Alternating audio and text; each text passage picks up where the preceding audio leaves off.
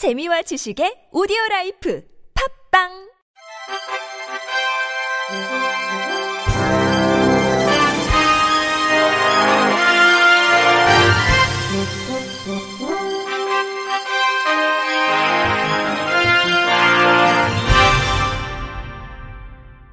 청취자 여러분 안녕하십니까? 10월 21일 수요일 KBRC 뉴스입니다.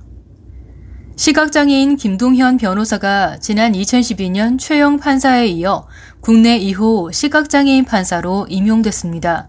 연세대 법학전문대학원을 졸업하고 변호사로 일하던 김 변호사는 판사로서 첫 발을 내딛게 됐습니다. 김 씨가 시력을 잃은 건 2012년 5월로 로스쿨 2학년 때 병원에서 의료사고로 시력을 잃게 됐습니다. 하루아침에 시력을 잃은 그는 세상이 모두 끝났다고 생각해 로스쿨도 휴학하고 병원에 오갈 때를 제외하고는 집에서 시간을 보냈습니다. 그를 다시 세상 밖으로 이끈 건 어머니였습니다. 어머니는 늘 김 씨의 옆을 지키며 할 수 있다고 힘을 실어줬으며 시리에 빠져 누워있는 아들에게 최영 판사의 사연이 담긴 기사를 찾아 읽어주고 동영상 강의도 들려줬습니다. 2013년 그는 다시 로스쿨에 복학 후 어머니의 도움뿐 아니라 아낌없이 도와준 동료 덕분에 2015년 4년 만에 우등생으로 졸업했으며 변호사 시험 합격 후 서울 고법에서 재판 연구원으로 2년, 서울시 장애인 권익 옹호 기관에서 3년, 그리고 5년 이상 경력자 대상의 법관 임용의 지원에 합격했습니다. 김 판사는 많은 장애인들이 저처럼 중도의 장애를 얻는다. 장애인이 됐다고 하고 싶은 것, 예전에 할 수 있던 것을 모두 포기해야 하나. 어쩔 수 없는 것도 있겠지만 장애인을 둘러싼 환경이 뒷받침되고 장애인 자신이 적응하는 훈련을 거치면 많은 일들을 다른 사람들처럼 할 수 있다고 말했습니다. 한시련은 김 변호사는 한국시각장애인연합회 적분성 위원으로 활동하면서 당사자의 목소리를 내는 데에도 주저하지 않았다면서 소수자의 인권 보호와 공정한 판결을 이끌어내야 하는 법관으로서의 충분한 역량을 갖추었고 우리 사회 최후의 수호자로서 그 역할을 어느 누구보다 앞장서서 하리라는 믿음을 저버리지 않을 것이라 기대한다고 밝혔습니다. 보건복지부는 장애인 복지법 시행령 일부 개정령안과 장애인, 노인, 임산부 등의 편의 증진 보장에 관한 법률 시행령 일부 개정령안이 어제 국무회의에서 의결됐다고 밝혔습니다. 이번 개정안은 이동지원 서비스 종합조사 시행 근거를 마련하고 이동지원 서비스 종합조사 결과 일정 기준을 충족하는 사람을 장애인 전용 주차구역 주차 표지 발급 대상자로 추가하는 근거를 규정하기 위한 것으로 보건복지부는 장애인 중심의 맞춤형 지원 체계 구축을 위해 지난해 7월 장애 등급제를 폐지하고 대상자의 욕구와 필요도를 확인해 필요한 사람에게 서비스를 제공하기 위한 서비스 지원 종합조사 단계적 확대 계획을 발표했습니다. 개정된 시행령의 주요 내용을 보면 서비스 지원 종합조사 대상 서비스에 이동 지원 서비스를 신설해 이동 지원 서비스 종합조사 근거를 마련했습니다. 또한 장애인 전용 주차구역 주차 표지 발급 대상자의 장애인 복지법에 따른 서비스 지원 종합 조사 결과 보건복지부 장관이 정하는 기준을 충족하는 사람을 추가했습니다. 보건복지부 이선영 장애인 정책과장은 이번 시행령 개정을 통해 이동 지원 서비스 종합조사 시행 근거를 마련해 장애인의 개별적 욕구, 환경을 고려한 수요자 중심 장애인 지원 체계를 구축하기 위해 노력하겠다고 밝혔습니다. 민주화운동 기념사업회는 민주인권 기념관에 청각장애를 위한 수어 해설 시스템을 구축해 서비스를 시작한다고 어제 밝혔습니다. 이번 서비스는 서울시립 서대문 농아인 복지관이 청각장애인 문화향유권 향상을 위해 GKL 사회공헌재단의 후원으로 진행한 누리고 즐기고 프로젝트의 일환으로 추진됐습니다.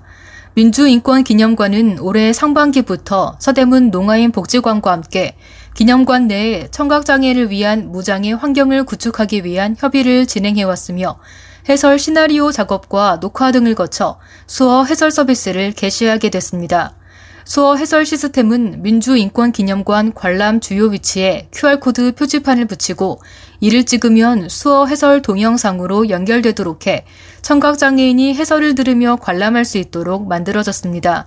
수어 해설 QR코드 표지판은 기념관 안팎 16곳에 붙어 각각의 해설 동영상으로 연결되며 부착 장소는 건물 입구, 나선 계단, 509호 조사실 등 건축물 특성에 대한 정보와 박중철 고문 치사 사건, 60 민주항쟁 등 역사적 배경과 사건에 대한 정보도 함께 담고 있습니다.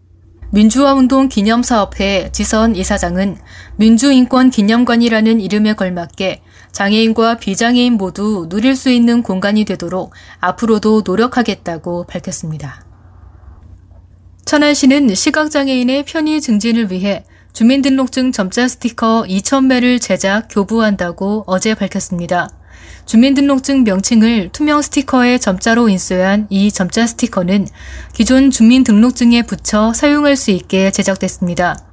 시는 시각장애인은 물론 시각장애에 대한 인식 개선과 사회적 소통을 위해 일반 시민까지 그 범위를 확대해 점자 스티커 신청을 받을 예정입니다. 박산돈 천안시장은 시각장애인의 정보 접근성 보장 및 적절한 서비스 제공은 물론 사회 각계각층이 서로 소통할 수 있도록 지속해서 노력하겠다고 말했습니다. 한국장애인 고용공단은 코로나19 시대 대응을 위한 비대면 화상 교육 시스템 EDI 스튜디오를 오픈했다고 지난 월요일 밝혔습니다. 공단은 코로나19 팬데믹 이후 5월부터 실시간 화상 교육을 시범적으로 운영하는 동시에 온라인 교육을 전면 확대하기 위해 별도의 화상 강의실 구축을 진행해왔습니다. 또한 지난 9월 말 이러닝 시스템을 갖춘 EDI 스튜디오 3개실 구축을 완료해 코로나19로 자칫 위축될 수 있는 전문 인력 양성에 활력을 더할 수 있게 됐다고 전했습니다. 공단은 장애인 근로 지원인 등 장애인 고용 종사자 및 실무자에 대한 교육을 온라인으로 실시간 진행해 차질 없이 운영하고 있으며 코로나19 이전보다 더 많은 수료생을 배출하고 있습니다. 일례로 장애인 종사자 교육 과정인 직무 지도원 및 근로 지원인 양성 교육을 통해 장애인 근로자의 직장 적응과 고용 유지를 지원하고 장애인 고용 실무자 과정인 장애인 직업 능력 평가 도구 활용 교육, 취업 지원 및 기업 지원 등 직무 전문 교육을 실시해 현장 인력의 전문성을 높이고 있습니다. 지난 7일에 진행된 온라인 직무지도원 양성 과정에 참가한 예비 직무지도원은 그동안 지방에 거주해 공단 교육과정 참여에 어려움이 있었으나 온라인을 통해 수준 높은 강의를 간편하게 접할 수 있어 기뻤다는 소감을 전했습니다. 조종란 이사장은 코로나19가 지속되는 상황 등을 고려해 수준 높은 비대면 교육을 위해 EDI 스튜디오뿐만 아니라 사이버 연수원 개편 등 다양한 언택트 교육 방안을 마련하겠다며 이를 통해 장애인 고용과 관련된 전문 인력을 보다 활발하게 양성할 수 있도록 노력하겠다고 말했습니다. 끝으로 날씨입니다. 내일은 전국이 대체로 흐리다가 차차 맑아지겠습니다. 서울 경기와 강원 영서 북부에는 새벽 한때 5mm 미만의 비가 내리겠습니다.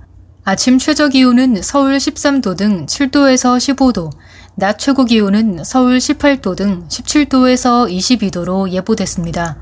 미세먼지 농도는 국외 미세먼지 유입으로 수도권, 강원권, 대전, 세종, 충북은 오전에, 호남권, 영남권, 제주권은 오후에 나쁨 수준을 나타내겠습니다. 이상으로 10월 21일 수요일 KBIC 뉴스를 마칩니다. 지금까지 제작의 안윤환, 진행의 홍가연이었습니다. 고맙습니다. KBIC